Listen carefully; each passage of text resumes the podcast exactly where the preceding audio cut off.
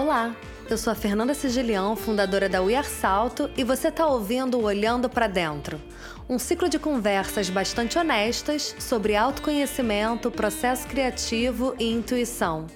Pega o fone de ouvido, a bike, uma taça de vinho ou duas e cola com a gente.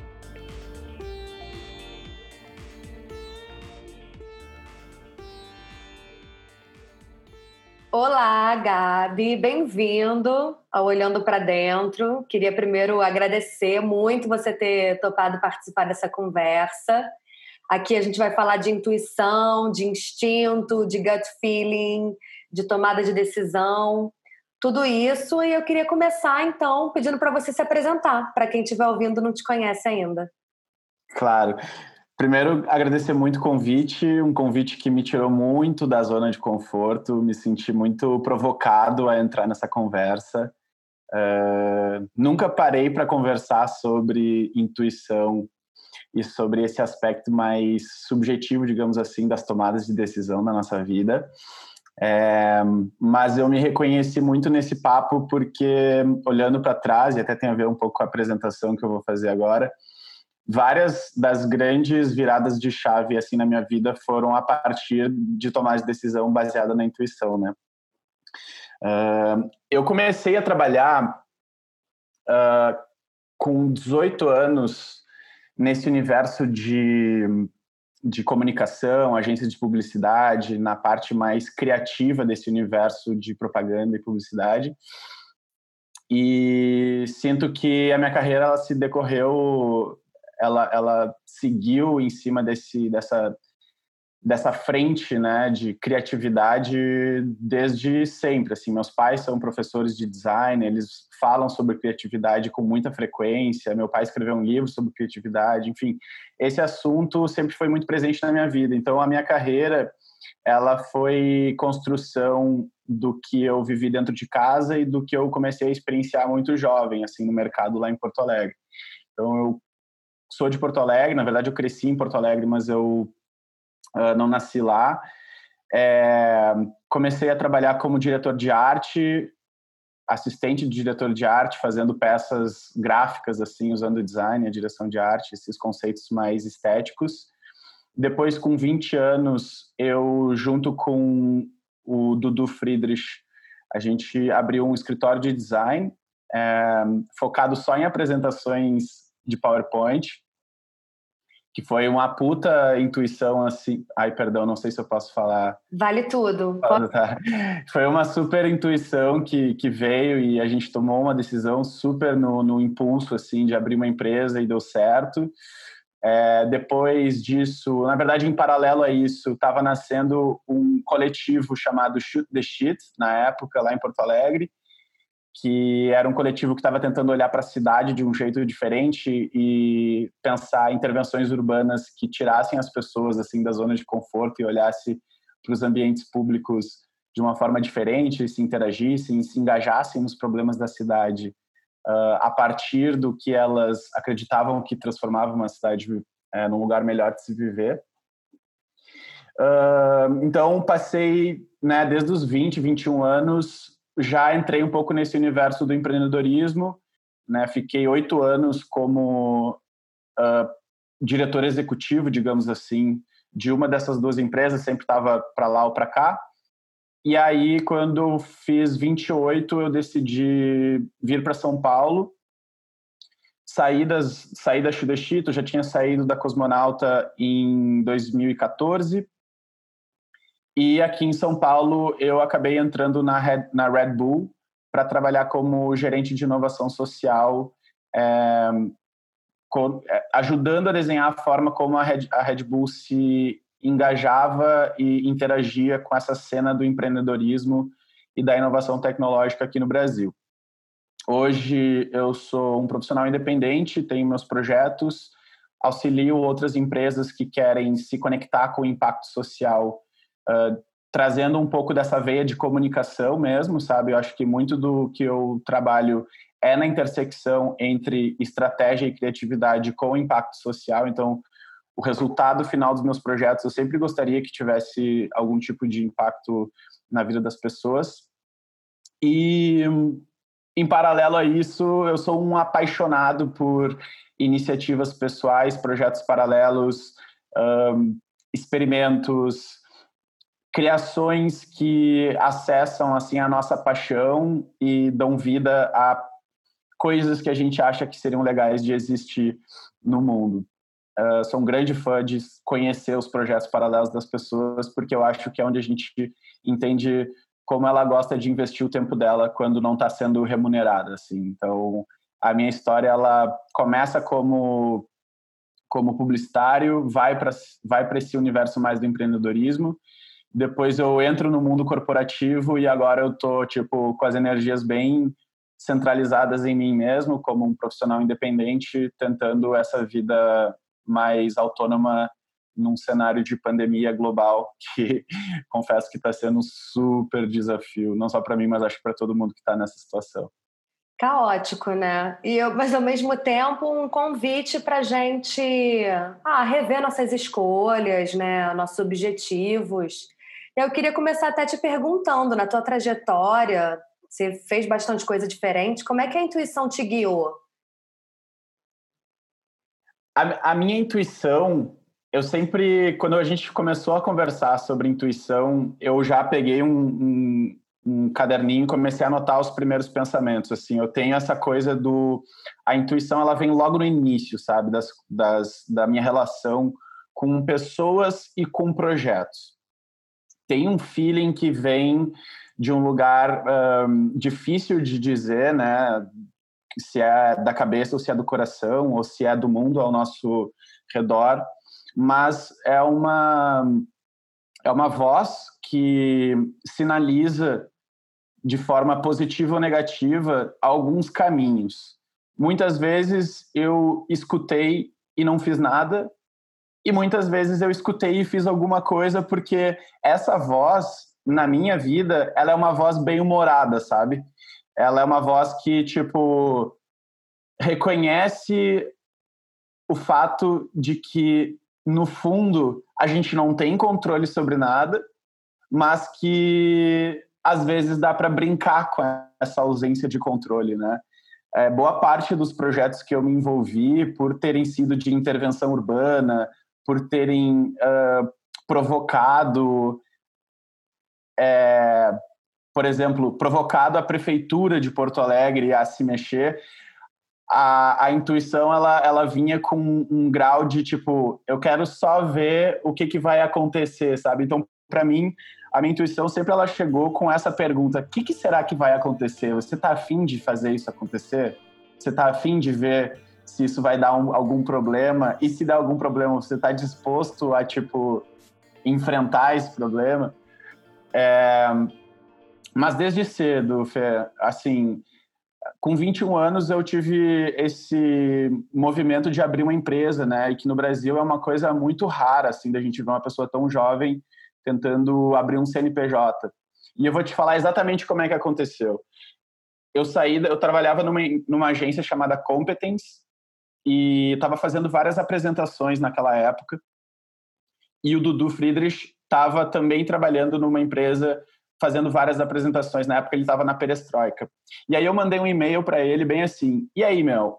Tinha três linhas. E aí, meu? O que você está fazendo? O que você está pensando em fazer?"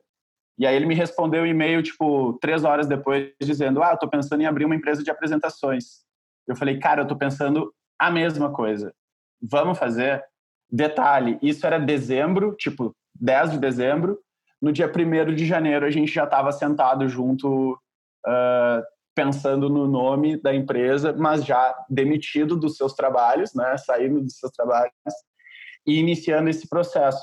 Naquela época eu não tinha muito a clareza de que a minha intuição estava dizendo para abrir uma empresa, muito menos uma empresa de design para apresentações. É, mas ali já tinha uma coisa do tipo uma provocação com uma saída da zona de conforto para experimentar alguma coisa nova. Eu sabia que eu não queria mais trabalhar no universo de agência, eu sabia que eu não queria mais aquele corre-corre de ficar até duas da manhã, três da manhã numa, num escritório fazendo coisas que eu não acreditava muito. E talvez ali tenha sido a primeira grande decisão que foi é, amparada pela intuição, mas eu talvez não tivesse consciência disso. Hoje, quando a intuição aparece, eu tenho um pouco mais de a, a voz ela é um pouco mais nítida, assim, sabe? Dá para escutar ela um pouquinho mais. Eu acho que é uma uma escuta que a gente vai desenvolvendo e vai afinando quando quando a intuição aparece. Você falou um monte de coisa interessante. Acho que uma tem a ver com sincronicidade, uma coisa que tem aparecido para mim, assim, nessa minha pesquisa também sobre intuição, é que muitas vezes, quando a gente está seguindo um caminho que vem de um saber mais profundo, inconsciente, as coisas acontecem como se o universo respondesse ali com algumas sincronicidades e as coisas rolam muito rápido. É... Eu queria que você comentasse sobre isso e você falou também sobre sentir a intuição e a, e a voz da intuição. Eu também queria saber qual é essa forma que você. Como é que você recebe essa intuição assim? É voz, é no corpo? É. Como é que é? Pô, a, a palavra sincronicidade para mim ela é mágica, porque quando a gente observa os pulos que a gente dá na é porque eu acho que assim tem tem várias formas de viver a vida, né? Tem tem n caminhos que a gente pode seguir, mas se a gente for agrupar dois caminhos principais é um caminho que é o piloto automático e um outro caminho que é o caminho da, da do self awareness ou da presença ou da tipo atenção plena para o agora. Eu acho que a gente transita nesses dois né? Eu tomo decisões muitas vezes no piloto automático e eu sou chamado a tomar decisões pensando no agora o momento que a gente está vivendo, por exemplo, é um momento onde a maioria das decisões a gente precisa tomar pensando no agora, porque as coisas estão muito imprevisíveis e, e incertas. Um, mas a sincronicidade, quando a gente só tem como entender a sincronicidade quando olha para trás, né? E fala, putz, olha só, o fato de eu ter conhecido aquela pessoa naquele evento fez com que ela me convidasse para uma para uma atividade com mais coletivo. Por exemplo, teve um caso que é, rolou um evento em Porto Alegre e, por acaso, eu conheci o organizador do evento porque eu tinha ido num outro evento aleatoriamente, só para ver o que, que ia acontecer. Nesse evento, eu encontrei uma amiga que me apresentou para esse cara, o cara me convidou para esse outro evento e a gente fez uma super reunião que criou uma parceria enorme entre vários coletivos de Porto Alegre. Então, essa é uma sincronicidade de, que está 100% fora do nosso controle, né? As coisas simplesmente acontecem. Agora, quando acontece, a intuição aparece dizendo, cara, eu acho que isso vai ser bem massa. Eu acho que isso vai ser bem legal. Ou não, né? Ou, putz, eu tô com uma sensação, assim, de que essa galera não é tão legal, essa galera é meio, ah, não sei se era, o que, que eu tô fazendo aqui. É, aconteceu recentemente de eu receber um pedido para me envolver num projeto que a maneira como a pessoa me convidou, eu já sabia que era treta, assim, sabe? E tem um lance da intuição, que é a intuição, a intuição ela se confirma depois, quando você consegue validar aquilo que você sentiu ou não, né? Então, muitas vezes a gente tem uma intuição ruim, mas que na verdade ela era confundida com medo ou confundida com um receio que a gente tinha de arriscar, ou de perder dinheiro, ou de perder tempo, ou de perder energia, ou de se frustrar, ou de ficar estressado, né? Eu, ultimamente, tenho percebido que a minha intuição tem indicado muito mais o que eu não devo fazer do que o que eu devo fazer. É, a minha intuição hoje, ela tem me alertado para pequenas coisas que eu percebo em padrões da maneira como a gente se relaciona com as pessoas e com o trabalho, que fala, eu acho que não vale o estresse. E quando a intuição, a intuição vem e fala, eu acho que não vale o estresse, significa que eu já passei por tantas experiências com aquela característica onde eu me estressei, onde eu fiquei ansioso, onde eu fui dormir mal, onde eu tratei mal as pessoas porque fui grosseiro, porque eu estava 100% fora de mim. Então a intuição hoje ela tem tentado, pelo menos é uma análise que eu estou fazendo agora nessa conversa contigo, é, a intuição tem tentado me manter mais centrado em mim, sabe? Mais preocupado com como eu me sinto como uh, eu no nível de conforto que eu tenho uh, emocional, social e, e muito menos sobre para onde é que eu devo ir criativamente ou para onde é que eu devo ir num projeto.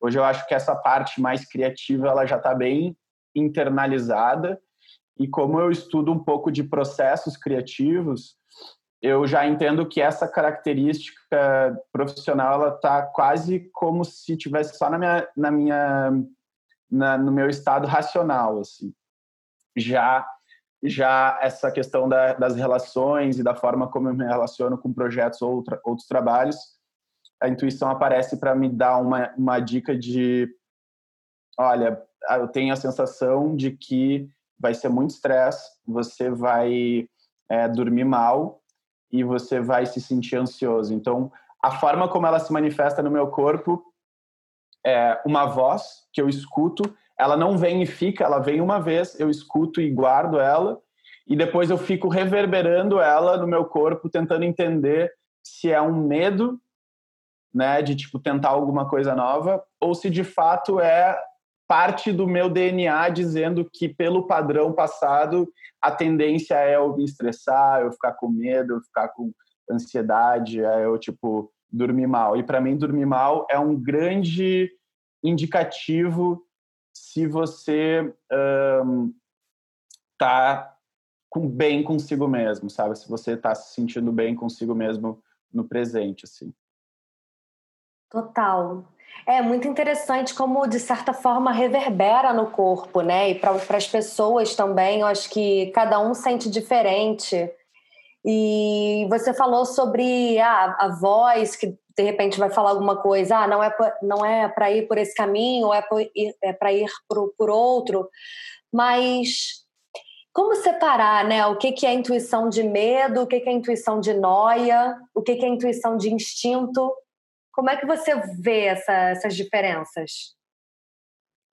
Bem difícil separar, eu acho, porque o instinto, na minha opinião, quer dizer, na minha opinião não, acho que é, o instinto é essa, essa, essa carga genética que está impregnada no nosso corpo, no corpo do, de todos os animais, de todos os seres vivos, que os levam a agir e a se comportar de uma determinada forma, na maioria das vezes, irracional, né? ou seja, inconsciente.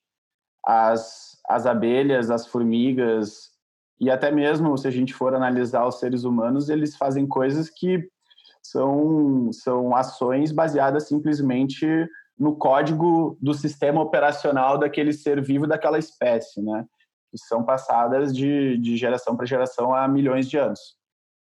Então, o instinto ele está muito ligado ao que, quais são os movimentos básicos que a gente faz né? Movimentos de, de sobrevivência, de, de segurança, de reprodução, enfim, por aí.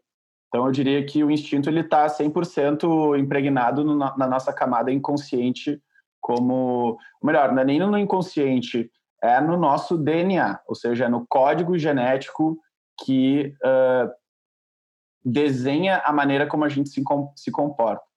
A intuição, na minha visão, está impregnada no nosso inconsciente, só que ela se manifesta indo para o consciente. Então a gente racionaliza a intuição, mesmo a gente não sabendo de onde é que vem isso. Então é aquela coisa, ah, não sei, eu tô com um feeling de que vai ser ruim. Ou não, eu tô com uma sensação de que vai ser muito bom, a gente tem que arriscar, eu tenho que fazer isso. Então a gente racionaliza a intuição. Eu acho que a diferença ela vai, vai ser de evento para evento, né? E, e, e, vai ser em cima do quanto a gente consegue reconhecer aquela situação. Então, muitas vezes a nossa, a nossa intuição ela vai dizer para a gente não fazer uma co alguma coisa, mas simplesmente pelo fato de que a gente talvez não tenha passado por aquilo antes é, e esteja com um certo receio sobre aquilo que a gente ainda não conhece por outra, outras vezes, em, de outra forma, a gente talvez sinta a intuição, mas já passou por aquela situação, sabe mais ou menos o que, que pode acontecer e age para além do medo, age com coragem e consegue uh, sentir que a intuição estava na verdade falando para a gente seguir em frente apesar do medo, né? Eu eu teve um caso que eu estava assistindo recentemente o The Last Dance, que é o documentário que fala sobre a saga dos anos 90 do Chicago Bulls junto com Michael Jordan. E aí tem uma cena, é, tem um, um, momento né, do documentário que eles estão falando sobre o último lance assim do Michael Jordan. E o jogo estava nos segundos finais. É, bom, para quem conhece um pouquinho basquete sabe que tem sempre aqueles lances nos segundos finais que o cara faz o arremesso e, e, e, tipo faz uma super virada, né? E aí a bola entra e rola aquela festa toda. Normalmente, nos segundos finais, o técnico ele pede tempo para poder organizar uma jogada com o time para que a chance da bola entrar seja maior, né? Porque daí todos os jogadores estão alinhados, eles vão performar uma jogada. Dessa vez, uh, o Phil Jackson preferiu não pedir tempo e só deixar para ver o que, que ia acontecer, porque a bola estava com quem? A bola estava na mão do Michael Jordan. Então faltava tipo 10 segundos o Phil Jackson optou, ele, ele falou depois nas entrevistas, eu senti que eu não precisava pedir tempo, porque a bola já estava na mão da pessoa certa, e eu, e eu sabia que se eu pedisse tempo, não só o meu time ia se organizar para o ataque, mas o time da defesa também ia se organizar para a defesa. Eu acho que quando a bola está na mão do Michael Jordan, a chance do Michael Jordan fazer uma cesta com um time de defesa desorganizado é maior. E aí a gente vê que a intuição, às vezes, ela é é numa fração de segundo, sabe? É, e não é, tem, acho que tem, tem instinto, intuição e impulso. Coisas que a gente faz por impulso, sem entender muito bem de onde é que vem, quase como uma, uma reação a uma ação é, espontânea que veio. E que a gente confunde às vezes também, né? A intuição com o impulso. E esse exemplo do, do Phil Jackson com o Michael Jordan, quando eu vi a cena, eu falei, cara, que uh, ousadia e que coragem sentir que não deve ser pedido tempo com o time perdendo, mas acreditando que a bola estava na mão certa e que o time ia ganhar. Bom, daí rola a cena épica do Michael Jordan, eles ganham o jogo e aí o instinto se o, o a intuição se provou como a correta, assim. Foi lindo de ver. Depois eu mando o link desse trechinho para você ver. Vamos compartilhar. É, é lindo também porque tem a ver com confiar, né? Tem a ver com confiar no que você está sentindo e na sua voz. E essa coisa do impulso é muito verdade. Ou pelo menos quando eu tenho uma intuição muito forte, eu tomo uma decisão no impulso, porque eu sinto que eu estou guiada para ir por um lugar, mesmo que eu não tenha racionalizado muito. É, eu acho que muita gente talvez se identifique com isso, né? Com a questão de sentir e aí ter o impulso logo na sequência.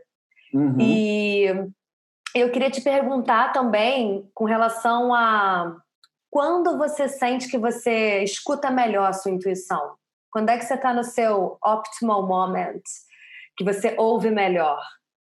Putz, eu tenho a sensação que é quando eu estou deitado, quando eu estou indo dormir. o sono, para mim, ele tem uma, uma função muito importante, que é a função assim do silêncio mental, sabe? O silêncio o silêncio do mundo ao nosso redor. Eu costumo dormir rápido, eu não demoro muito assim para pegar no sono, mas os 5, 10 minutos que eu tenho de olho fechado, seja num power nap à tarde, seja é, indo dormir realmente à noite, são momentos onde eu dou uma escaneada em tudo que está acontecendo e, como eu te falei, né? Se eu vou dormir bem é porque não tem nada muito relevante que requeira a minha tomada de decisão ativa, assim, consciente, tipo assim, putz, a minha intuição tá dizendo para não fazer isso, ou eu tô sentindo que esse projeto vai dar merda aqui ou ali. É, então, eu acho que o momento que eu mais tenho ouvido a minha intuição é antes de dormir, E para mim esse silêncio do dia, né, sem buzinas na rua, sem barulho de obras aqui em São Paulo acontecendo, só o tempo fora da tela do celular, fora do computador, comigo é muito, muito, muito forte. Então eu tenho a sensação de que eu escuto mais esse essa voz quando eu estou descansando, indo descansar. Mas é louco, né? Porque eu acabei de falar sobre o caso ali do, do Phil Jackson, que optou por não pedir tempo, é, e tem a ver um pouco com o tempo que a gente dedica para ouvir a nossa intuição também. Então, às vezes ela vem num call, vem numa ligação e a gente já sente algo, mas por alguma razão que, enfim, a gente está discutindo com outras pessoas, a gente não consegue abrir espaço para escutar a nossa intuição e está sendo cobrado para tomar uma decisão rápida, a chance da gente passar por cima dela é muito alta, porque simplesmente a gente não está dando o tempo necessário para conseguir entender essa voz. Então ela aparece, a gente sente que aparece, mas algo precisa ser feito. Então, dependendo do caso, são casos e casos, né? Dependendo do caso, a gente realmente tem que tomar decisões rápidas, mas em muitas em muitas situações a gente não precisa tomar decisões tão rápidas assim. E eu acho que são nessas, nesses momentos que vale a pena a gente exercitar um pouco mais é, esse contato com o subjetivo do nosso corpo. A gente não sabe de onde a gente vem, não sabe de onde é que vem essa voz, se é uma coisa que vem do nosso racional, se é uma coisa que vem do nosso inconsciente, se é uma coisa que vem, sei lá, de um outro lugar do nosso corpo que a gente nem sabe que tem uma consciência ou tem um poder de influenciar os nossos, os nossos movimentos. E só tem um jeito de, de entender isso, que é abrindo espaço para ouvir, real, assim. Ouvir com um ponto de interrogação, querendo fazer perguntas para essa intuição, né? Fazer perguntas tipo, mas o que que tá me puxando para fazer isso? Mas o que que tá me prendendo para fazer isso? Qual é o meu medo? Qual é a minha expectativa? O que, que será que essas outras pessoas estão esperando também? O que que eu gostaria que acontecesse? Né? Eu acho que são várias as perguntas que a gente pode fazer para permitir com que aquela frasezinha da intuição se transforme em algo um pouco mais sólido para a gente se sentir confortável com a nossa decisão, apesar do que as outras pessoas podem pensar, né? Então, eu respeito muito quando uma pessoa diz, eu estou tomando essa decisão baseado na minha intuição, sabe? Porque é muito, é muita coragem, é muita é muita é muito nobre, sabe? A pessoa tomando uma decisão baseada num sentimento que emergiu por causa de uma voz que eu chamo de voz. Uh, talvez tenha até um aspecto meio religioso, assim, né? De fé, de crenças, de talvez uma ideia de que existe de fato algo que nos guia e que nos ajuda a tomar decisões que não está escrito num livro, não está escrito em Dez Mandamentos, mas que aparece com frequência, talvez seja, talvez seja um pouco desse desse aspecto mais místico que tanto me, me encanta e que me faz muitas vezes querer escutar a intuição, né? Porque é, a vida é mística, né? O universo é místico e tem muitas coisas que a gente não consegue explicar, mas o fato da gente não conseguir explicar não quer dizer que não sejam verdadeiras. E eu acho que tem muitas das decisões que são super verdadeiras, mas a gente não consegue explicar mesmo. É, e a intuição ela é estudada pela filosofia, pela ciência, por diferentes religiões, cada um com um ângulo diferente, mas é um assunto que é inegável, porque todo mundo sente, todo mundo tem um exemplo apesar das pessoas poderem ter é, percepções diferentes né, sobre o que, que é, sobre como é que sente, é meio é inegável que está por aí, né? E você tocou num ponto muito interessante, que é a questão de abrir espaço para a intuição na rotina, né? Sair um pouco do piloto automático. Eu fico pensando nesse momento de pandemia, é, todo mundo tendo que recalcular a rota nos seus relacionamentos, no seu trabalho, às vezes o apartamento. Eu sinto assim que, pelo que eu vejo, que está todo mundo meio que mudando de caminho ou a fim de mudar. Obrigatoriamente, né? Parece que as rotas de todo mundo está tendo realmente que ser recalculada. E aí você falou de dormir, né? Do momento antes de, de dormir. Tem mais alguma coisa que você faz na sua rotina? Ou até a pergunta contrária: o que, que estraga a sua intuição? Ressaca? Ressaca com certeza estraga não só a minha intuição, mas estraga o meu dia inteiro. Eu já não, não tenho mais aquela idade de 20 a 25 anos onde a gente bebia e ficava de boa, né? Nem eu, é uma dengue. Pega uma é, eu, eu tomo três cervejas e já estou completamente alcoolizado. É, até por isso eu migrei para o vinho, que daí dá para tomar mais devagarinho e, e as, as, coisas elas ficam mais dentro do, do controle.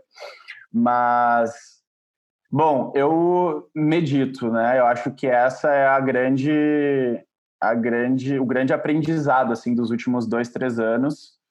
É, em termos assim de habilidade mesmo, porque a meditação ela é uma habilidade, ela é um, um, uma prática como fazer exercício, sabe? Como levantar peso, como uh, correr, né? Só que ao invés de correr toda vez um quilômetro a mais, você medita um minuto a mais.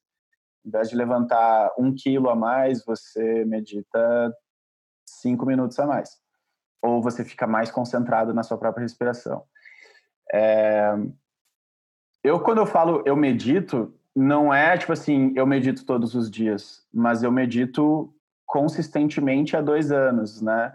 E tem semanas que eu não medito nenhuma vez, tem meses que eu medito todos os dias.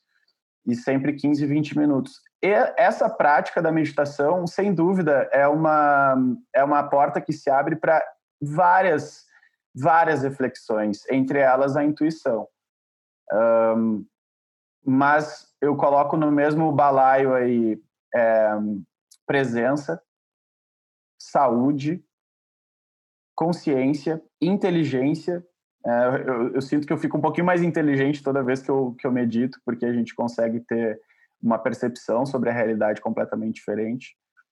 É, saúde mental, calma, redução do estresse, redução da ansiedade. Eu acho que a meditação tem duas coisas que eu recomendo muito hoje em dia para as pessoas, que não tem nada a ver com trabalho, mas tem tudo a ver com trabalho.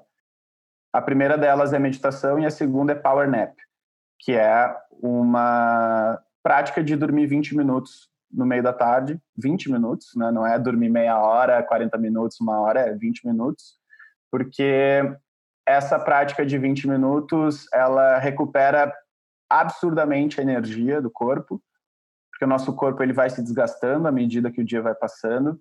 Então, entre uma e meia e três e meia da tarde, é cientificamente comprovado que o nosso corpo é quando pior performa, ele já está cansado, então ele precisa dar um descanso.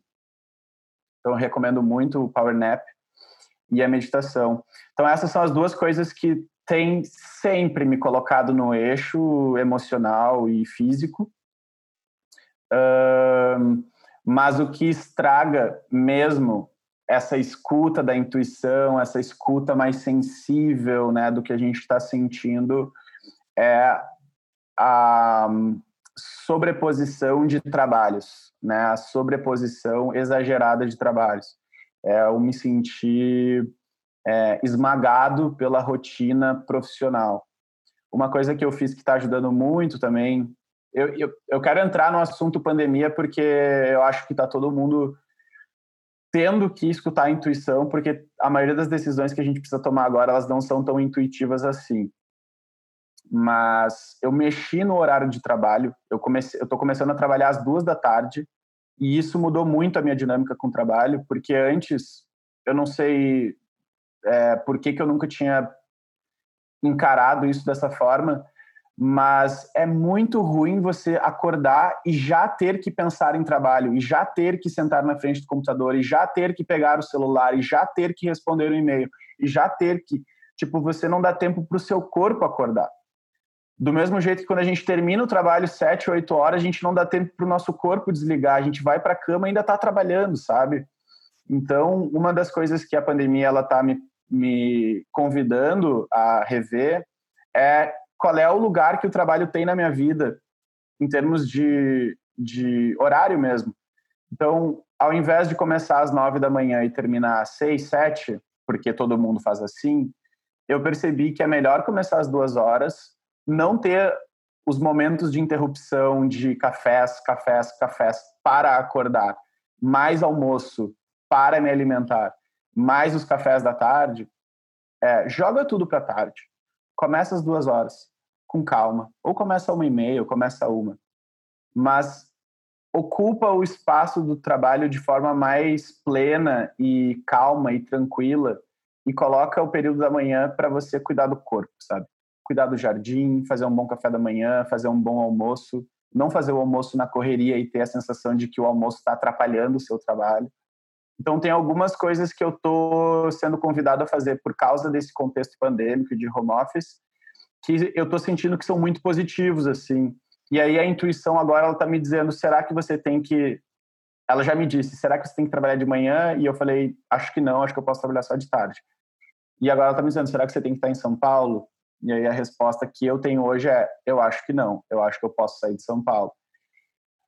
Essa é uma pergunta que eu tô dando tempo para entender se realmente faz sentido, sabe? Minha intuição já disse que eu não tenho que estar em São Paulo. Eu posso estar numa outra cidade menor, salvar mais dinheiro, ter uma vida um pouco mais fuça, talvez um pouco mais perto do litoral ou um pouco mais na serra, assim.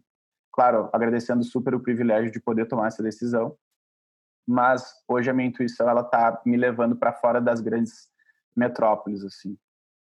Interessante, porque eu sinto também como se tivessem etapas, né? Tem a etapa de se escutar e ouvir a intuição, e depois a etapa de desenhar cenários possíveis, né? Exato. E aí, às vezes, a gente já pula para o. Ah, eu posso fazer A, B e C, mas aí vai ter um impacto em D. E aí, e quando você vê, você já está fitness. Uhum. Você está fritando total num futuro projetado em base, enfim, em nada.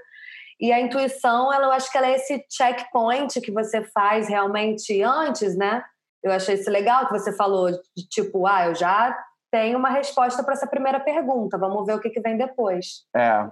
E aí, eu queria ouvir mais você falar desse contexto de, de pandemia, realmente, né? Assim, para as pessoas que estão agora realmente tendo que recalcular a rota da, das próprias vidas, ou muita gente querendo sair da cidade, muita gente querendo trocar de trabalho, muita gente querendo separar, muita gente querendo fazer tanta coisa de diferente, né? E como é que você vê essa questão do olhar para dentro e, e a, intuição, é, a intuição e a pandemia?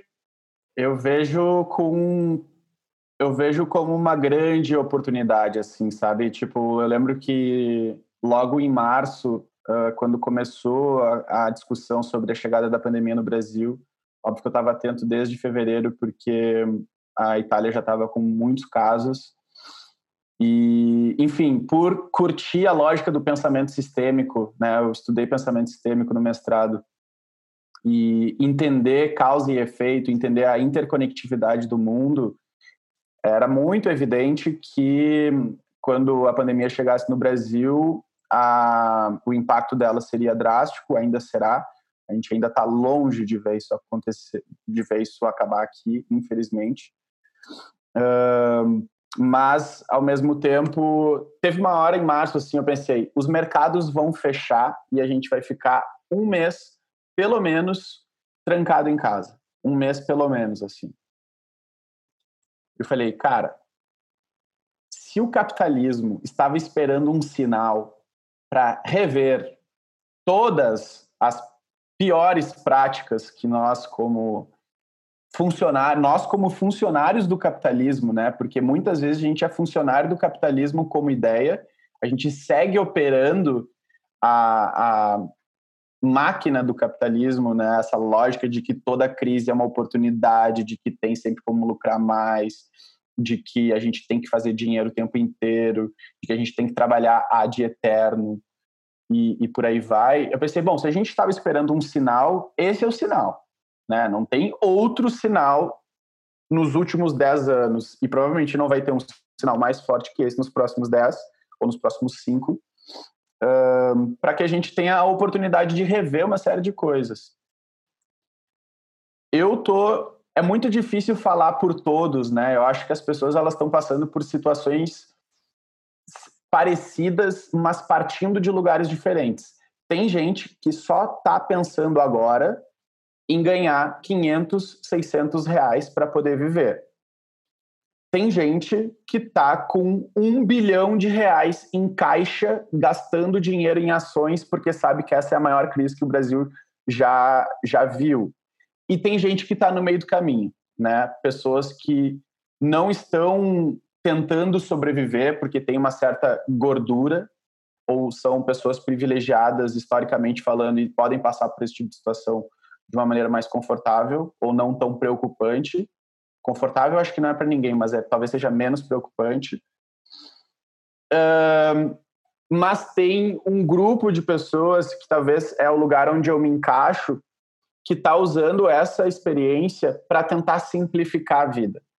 É, e perceber que e eu pelo menos estou percebendo que muitas das minhas das minhas atitudes, dos meus comportamentos, das minhas práticas diárias, elas podem ser mais simples e ter uma vida um pouco mais leve, menos carregada de bens materiais, menos menos preocupada com o tanto que eu ganho e mais preocupado com o tanto que eu sinto ou com o tanto que eu consigo fazer ou com o tanto que eu me sinto sinto prazer naquilo que eu realmente faço, né? Eu acho que é um papo meio assim da bolha privilegiada, mas ao mesmo tempo eu acho que é um papo que na hora que cascatear para outras camadas é, da população da sociedade em geral, a gente vai rever várias das um, dos comportamentos que a gente tem. Eu acho que esse é o momento de rever comportamento. Desde o que horário você trabalha até a sua relação com os alimentos, né, como você cozinha, até o quanto você gasta de tempo para brincar com plantas, cuidar do jardim, cuidar do cachorro, cuidar da, dos relacionamentos com a família. Enfim, eu pelo menos estou vendo essa, esse momento de pandemia como uma oportunidade para eu rever tudo isso. Eu não estou pensando em mudar de emprego, até porque eu acabei de sair da Red Bull em dezembro, então eu já mudei de emprego. É, eu não estou pensando em como usar essa crise como um briefing para lançar um novo projeto e sair da pandemia, sair da crise, digamos assim, com algo novo no mundo. Eu estou pensando em jogar na defensiva, sabe? Eu estou tipo, ao invés de querer colocar coisa para fora, eu quero rever as coisas que estão dentro. E tem sido muito bom, eu acho que você está passando por isso também, que é de conversar com as pessoas, sabe? Incrivelmente, eu tenho conversado muito mais com as pessoas do que antes. É, fazendo Skype o tempo inteiro. Skype não, né? Estou fazendo Hangout, Zoom, House Party e WhatsApp Call. O Skype desapareceu. É, mas eu estou aproveitando para, tipo, colocar coisa para dentro, sabe? Ver os filmes que eu queria ver, ler os livros que eu queria ler, é, praticar os praticar os, os, as, os comportamentos que eu queria praticar. E eu acho que tem sido tem sido positivo nesse nesse olhar assim nesse com essa perspectiva. Ah, eu dei uma super volta não sei se eu respondi a pergunta. Respondeu ah não aqui é vamos todos os lados. É, Super, super. É um momento, acho que, de autorreflexão. Uma intros... Eu sinto também como uma introspecção meio forçada, né? Que muita gente está tendo que passar. E aí, indo mais para o lado do trabalho, a gente já está chegando no final. Essa talvez seja a última pergunta, hein? Tá. Mas, Beleza. indo para o lado do trabalho, eu queria saber de você, assim, a relação entre intuição e criação de negócios de impacto positivo. Porque, como você falou, de fato tem muita gente pensando ah, em como ter um, um, trabalho que tem algum tipo de propósito ou que deixe algo bonito no mundo, ou pelo menos alinhado com os próprios valores, né? É, o que tem a ver com o que a pessoa acredita. E aí, como usar a intuição para descobrir onde e como fazer alguma diferença? Tem uma pergunta que eu gosto muito, assim, que está tá super conectada com, com essa que você trouxe. É, se dinheiro não fosse um objetivo, o que, que você faria hoje? E eu acho que essa pergunta ela pode se aplicar ao papo sobre impacto positivo inovação social, que é de todas essas de, todos, de todas essas causas, de todos esses temas, de, todas, de todos esses assuntos que são relevantes para o mundo que a gente vive, qual desses você se engajaria se a questão não fosse ganhar dinheiro? Sabe? Se você não precisasse olhar para isso como um business, se você não precisasse olhar para isso como um, como um plano de negócio, mas simplesmente tentando permitir com que uma vontade ou uma simpatia por aquele tema emergisse, né? Se você pudesse olhar lá para os 17 objetivos de desenvolvimento sustentável da ONU, e eu, eu, e eu acho isso muito legal, um amigo meu que é surfista, ele não é da, da do mundo do impacto positivo, mas ele foi olhar para os 17 e ele descobriu que tem um objetivo que fala sobre as águas e os oceanos do mundo. E ele falou: esse é o meu objetivo né? E ele identificou uma causa e começou a trabalhar ajudando outras organizações que são de surf, que é, limpam as praias, que limpam as ilhas, ou seja, ele encontrou um lugar. Então, talvez tenha um pouco desse exercício que é mais reflexivo. Eu não sei se ele é se ele ativa a intuição, mas ele é mais reflexivo e permite que a intuição apareça mais cedo ou mais tarde que é sobre se conectar com um tema que faça sentido para você. Então, quando alguém me pergunta assim, ah, não sei por onde começar, eu não sei o que fazer, eu acho que essa é a pergunta inicial, tipo, de todos os temas que existem, qual é o tema que mais desperta em você uma vontade de trabalhar em cima daquilo? Depois a gente pensa em o que que você faz, qual é o projeto e tal. Mas aí tem isso, né? E aí tem uma segunda pergunta que é: você consegue identificar quais conhecimentos e habilidades que você tem que poderiam contribuir para coisas que já acontecem nessa esfera dessa causa? Então, por exemplo, a pessoa é arquiteta, ou é psicóloga, ou é advogada, ou é designer, ou é engenheira. Essas pessoas têm habilidades diferentes que eu tenho certeza absoluta que é posta a serviço, né, colocada a serviço de alguma causa, já gera impacto, já conecta ela com outras causas.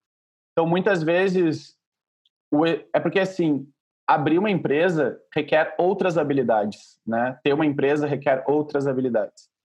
Criar um negócio requer outras habilidades. Ter ideias requer outras habilidades. Mas, se você é um arquiteto que não trabalha com impacto positivo, mas quer se engajar a causa dos oceanos, será que tem uma instituição, uma ONG, que está no litoral de São Paulo, que precisa de uma reforma de baixo custo, e você, como arquiteto que se importa com essa causa, pode ser a pessoa que vai ajudar essa ONG e indiretamente você vai gerar impacto? Então, são essas duas perguntas que eu acho que são gatilhos para que a intuição comece a, a falar um pouco mais alto, assim. A primeira é, se dinheiro não fosse um objetivo, o que, que você faria ou seria? E a segunda é, quais das suas habilidades ou, ou conhecimentos podem estar a serviço de quem já está conectado com essa causa e, e como você usa isso a favor da, dessa pessoa, dessa organização ou dessa desse tema maior, assim. Maravilhoso, porque tem tudo a ver com ação e reação, né? A intuição ela pode ser uma reação de algo que você faz, né? Ficar só meditando é ótimo, a intuição pode vir, mas se ela não vir, faz alguma coisa, né? Se pergunta ou inicia um projeto, mesmo que pequeno, e talvez você sinta alguma coisa ao tomar essa, essa ação, né? Eu acho que Intuição não é estático. Não, não. E, e, e, eu gosto da ideia de flertar com a intuição. Eu gosto da ideia de ver o que acontece. Ver o que acontece. Eu acho que essa provocação do ver o que acontece com o olhar para a intuição, ela é muito poderosa, porque ela pode ensinar muito.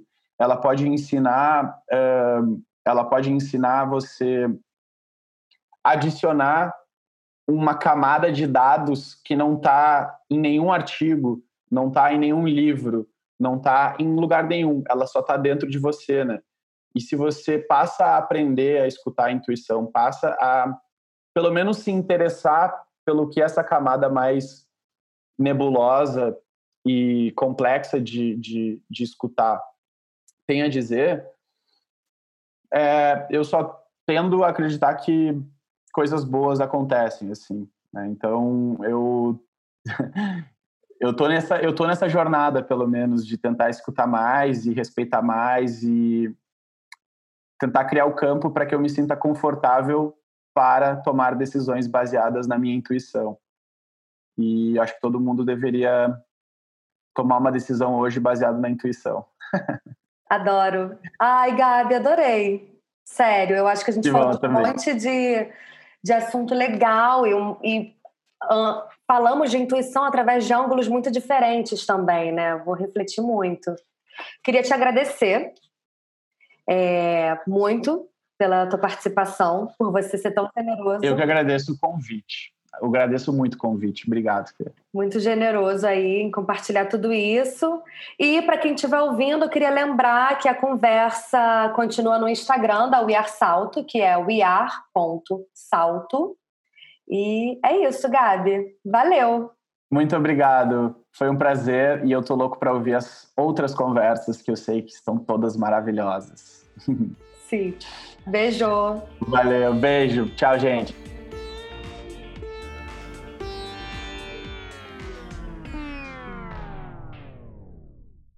é a volta dos que não foram, porque a gente terminou, mas voltou. Continuou. Tá falando da intuição, assim, as coisas que têm me ajudado é a yoga de manhã, que é o meu momento da meditação forçada.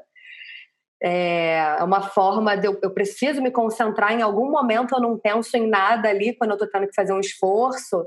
É, isso me ajuda muito, dá o horário de manhã também para cozinhar, para arrumar casa e o lance dos sonhos, porque como eu sonho muito, você falou, você comentou do antes de dormir, para mim é quando eu acordo.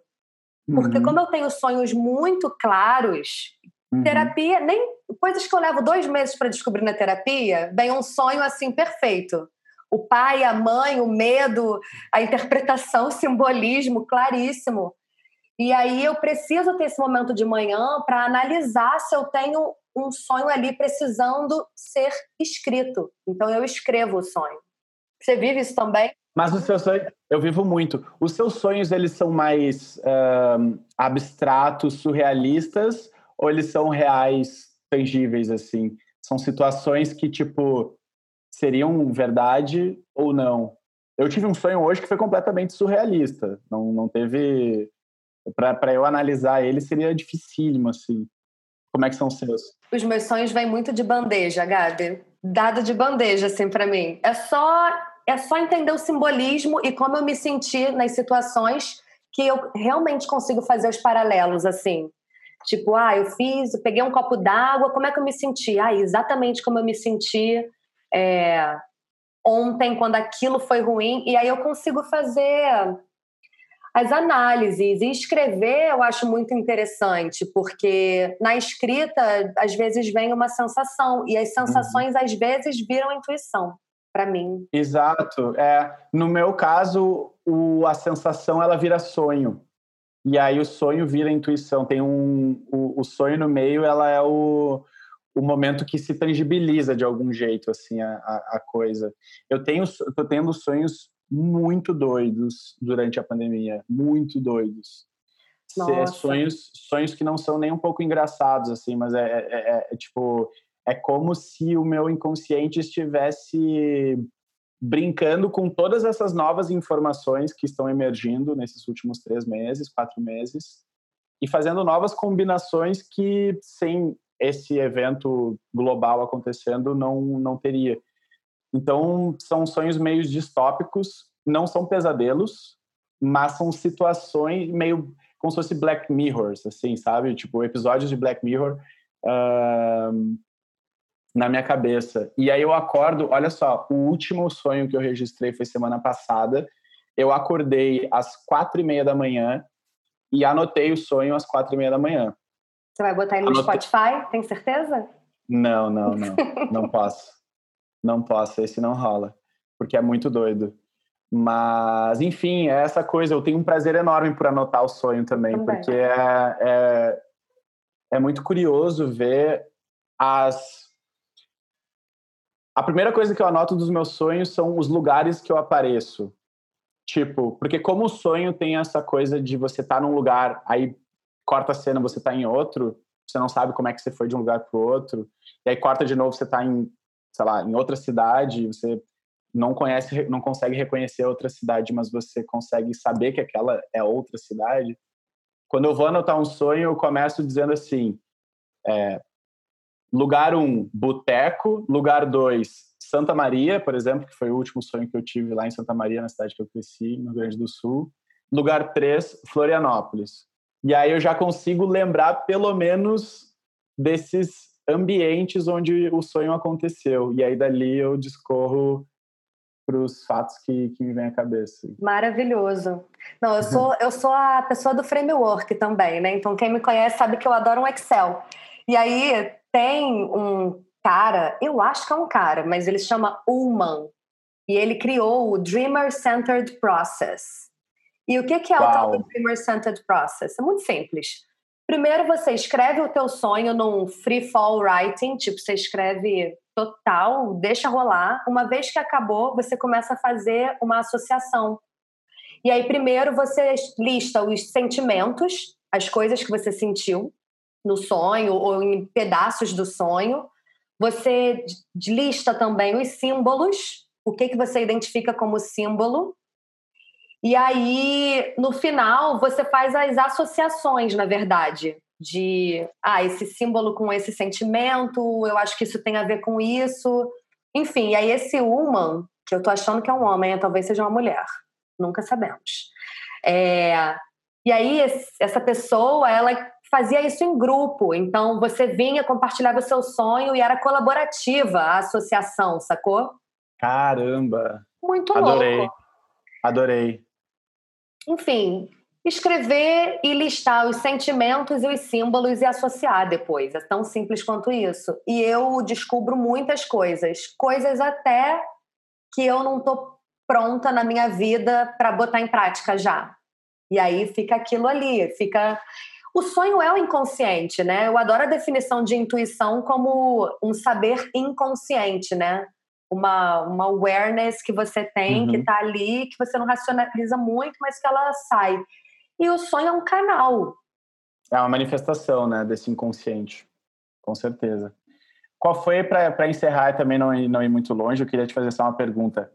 É, não sei se você vai usar isso depois. Mas qual foi a última tomada de decisão baseada no inconsciente que você que você teve? Grande, assim, foi ir para o campo, foi para a Europa, foi voltar para Paris, foi alguma outra coisa? É... O que, que você sente que foi mais escutando a intuição do que a razão? Nossa, vou dar duas respostas. Vai ser bem transparente, é. o pessoal vai ouvir só a primeira. É, a primeira eu acho que teve a ver com voltar para Paris do campo, Ir para o campo, quando a pandemia rolou, não foi uma decisão minha, eu fui levada. Me sacudiram, precisei de, dos amigos, de pessoas próximas a mim falar, tipo, vai, porque você vai ficar chateada. Três dias sozinha num, num quarto e sala. E, enfim, acabei ficando três meses, né? É, mas a volta para Paris foi uma coisa que eu estava sentindo muito, que apesar de eu estar tá muito feliz vivendo uma vida mais autônoma, lá em Domartã, é, eu sabia que eu, precisava voltar, que tinham coisas dentro de mim que precisavam se manifestar e que para isso eu precisava estar em Paris. Abrir espaço para elas estando em Paris. Obrigado por compartilhar comigo. Fiquei, fiquei feliz de, de, de ter te ouvido nesse, nesse detalhe grande da vida, né? Uh, cara, é muito doido, muito doido. Porque tem um lance assim, é isso, né? A gente vai falando e vai algumas fichas vão caindo. Tem um movimento que é um movimento que adiciona e tem um movimento que é de subtração. Tem um movimento de adição e um movimento de subtração. Muitas vezes os mais difíceis são de subtração. Por exemplo, em 2018, quando eu decidi sair da empresa, ou quando a gente decide terminar um relacionamento, ou quando a gente decide né, uh, ter menos coisas. E essas essas que requerem uma essas onde a intuição toca a vida de outras pessoas é as que dão um friozinho na barriga real, porque é, enfim, não é só tipo assim, ah, eu vou sair de São Paulo, vou pro litoral, mas cara, não, não aconteceu nada na vida de absolutamente ninguém, né? Agora, imagina terminar um relacionamento aqui, ou por exemplo, eu tô flertando com uma menina, pode ser que isso não seja importante para mim agora, sabe? É, mas para ela seja. E, e aí eu acho que tem que justamente respeitar esses momentos individuais de cada um e o que a intuição de cada um diz. E é, é. imagina, imagina o quão rico são as discussões quando a gente abre esse canal para falar sobre a intuição. Eu realmente acredito que quando a gente toma decisão ou age alinhado com esse saber inconsciente, as coisas rolam, tipo mágica. Realmente a sincronicidade acontece. E o que eu estou percebendo, pelo menos na minha vida pessoal, é que óbvio que a introspecção, a reflexão e acessar a intuição é muito importante, mas agir é tão importante quanto. E quando essa ação impacta muito a vida de outras pessoas, o que eu tenho aplicado na minha vida é agir pequenininho. Não preciso fazer um grande movimento, mas agir pequenininho. É preciso, é preciso estar tá na, um pouquinho na ação as coisas evoluírem. Não adianta nada ter a intuição e ficar na inércia. Então, é preciso ter coragem, é bom fazer terapia, é bom comer bem, e porque, né, o intestino, o cérebro está ali conectado, tem todo esse rolê do gut feeling, mas é importante estar na ação, mesmo que pequenininha, porque intuição sem, sem ação é que nem estratégia sem execução, sabe? Total. Não tem valor. Quer dizer, tem valor, mas não tem tanto. Como é que não tem a potência, né? Não, não tem, tem, a potência. potência. É isso. Intuição sem ação não tem potência.